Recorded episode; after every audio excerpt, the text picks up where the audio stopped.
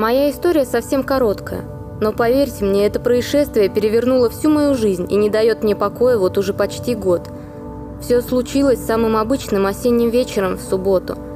День прошел в домашних хлопотах, и мы с мужем никуда не выходили, даже входную дверь не открывали. После ужина я засела за чтение книги, уютно устроившись в логове из кресла и одеял, а муж ушел в другую комнату наслаждаться танчиками. Я слышала некоторые реплики из игры, затем они прекратились. Судя по звукам, муж пошел в ванную принять душ на ночь. Как всегда, зазвучала вода. Я продолжала читать, механически отмечая действия мужа. Время шло, и я начала волноваться. Шум воды стих минут десять назад, но из ванной никто не выходил.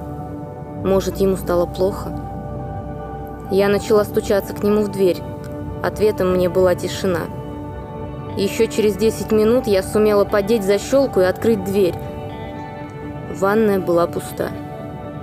Мокрое полотенце лежало на полу, одежда мужа висела на крючке.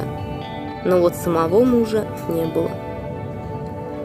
Я решила, что это розыгрыш, и пошла проверять все комнаты по очереди, стараясь не замечать, как дрожат руки и как жалобно я зову любимого человека. Что вам сказать? Вся его одежда и документы по-прежнему у меня.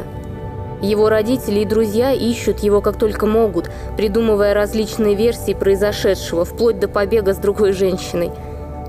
Но я-то знаю, что в тот день из нашей квартиры никто не выходил.